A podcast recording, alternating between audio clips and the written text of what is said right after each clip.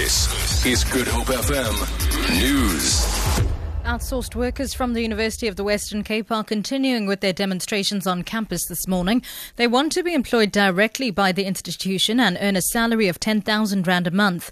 Yesterday, a group of cleaning staff and groundsmen disrupted classes and started a fire in one of the buildings as part of their demonstrations. They were joined by a handful of students. University spokesperson Luthando Tyhalibongo says they're monitoring the situation.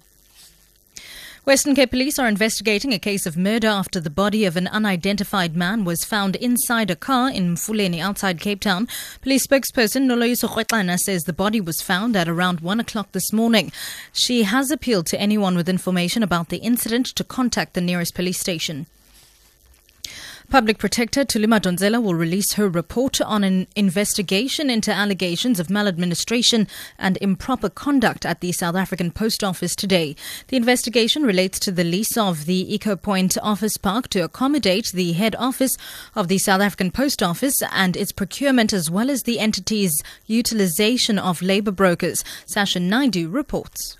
At 2 o'clock this afternoon, Advocate Thuli Madonsela will release a report at Public Protector House in Pretoria.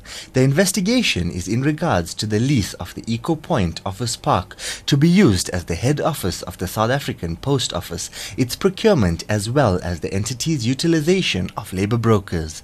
The Public Protector was asked to investigate the allegations by the Communications Workers Union in 2011. The CWU is welcoming the release, saying it's a water watershed report that will finally define the way forward in as far as prosecuting those who squandered monies and collapsed the post office. Sasha Naidu, SABC News, Johannesburg.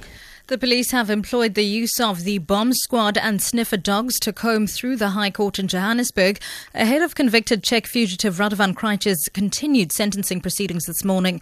Yesterday, Krejcir, who was representing himself, failed to convince the court that the matter should be postponed and that Judge Colin Lamont must recuse himself for allegedly being biased. But soon thereafter, the courthouse received a bomb threat which resulted in the building being evacuated and the matter being postponed until this morning. Noma Bolani reports reports.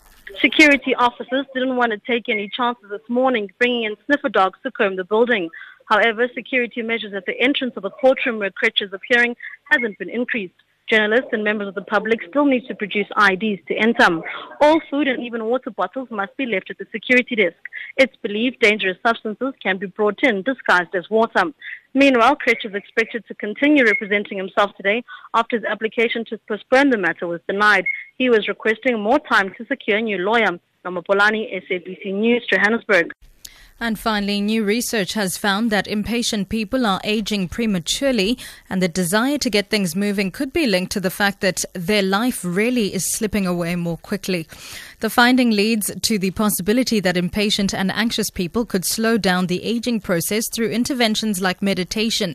To measure impatience, scientists from the University of Singapore asked 1,100 undergraduates to take part in a game whereby they could choose an immediate cash reward or wait and receive more money in the future. For Good Hope FM News, I'm Sibs Matiela.